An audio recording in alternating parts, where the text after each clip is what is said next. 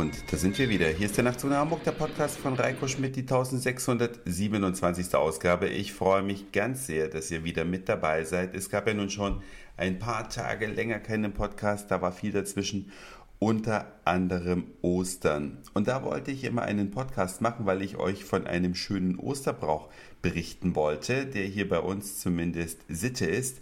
Aber das ist völlig unabhängig von Ostern. Das schmeckt jederzeit richtig, richtig gut. Und zwar, wenn man hart gekochte Eier hat.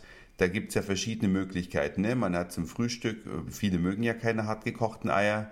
Manche mögen ja weichgekochte, aber man hat dann vielleicht ein paar Eier übrig, weil man mehr gemacht hatte, als dann die Leute essen wollten. Dann kann man sie ja nochmal ins heiße Wasser tun und hart werden lassen. Oder man mag von Haus aus hart gekochte Eier. Dann schmeckt folgendes richtig, richtig gut. Man nimmt das hart gekochte Ei, schält es natürlich, teilt es in der Mitte und nimmt dann die Eigelb Hälften heraus. Ne? Zwei so eine Halbmonde hat man ja, wenn man das Ei in der Mitte einmal durchschneidet, also in Längsrichtung. Dann nimmt man das raus und hat dann ja so eine Mulde in dem Eiweiß drin. Und in diese Mulde kommt folgendes. Eine Messerspitze Senf.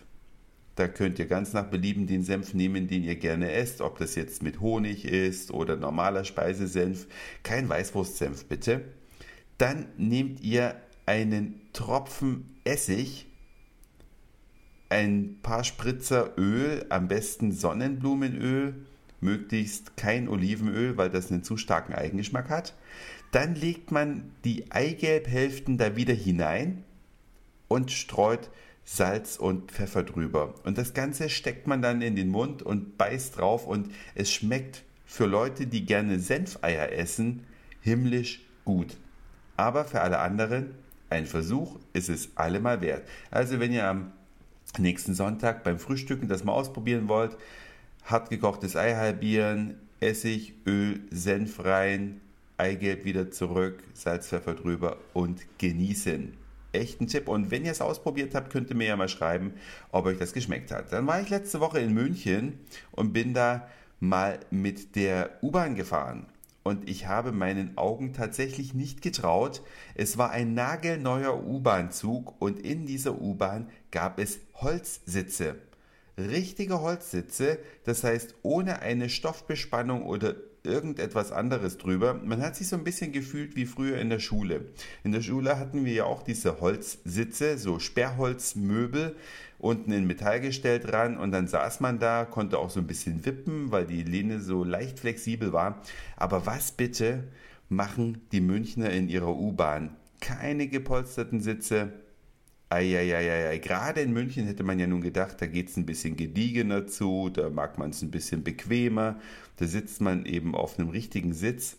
Nichts dergleichen. Wenn einer von euch weiß, warum man den Münchnern zumutet, so hart in ihrer U-Bahn zu sitzen, das würde mich echt mal interessieren. Könnt ihr mir gerne schreiben an nachtzug.email.de. Tja, das war's für heute. Dankeschön fürs Zuhören, für den Speicherplatz auf euren Geräten. Ich sag Moin, Mahlzeit oder guten Abend, je nachdem, wann ihr mich hier gerade gehört habt. Und vielleicht hören wir uns ja schon morgen wieder. Euer Reiko.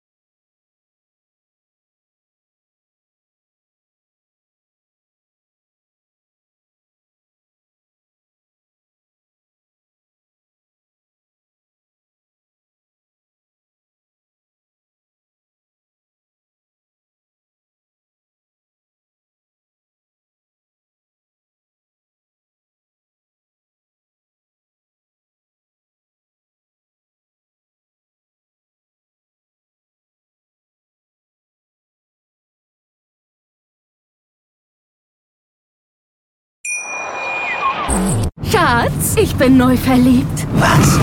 Da drüben. Das ist er. Aber das ist ein Auto. Ja, eben. Mit ihm habe ich alles richtig gemacht. Wunschauto einfach kaufen, verkaufen oder leasen. Bei Autoscout24. Alles richtig gemacht.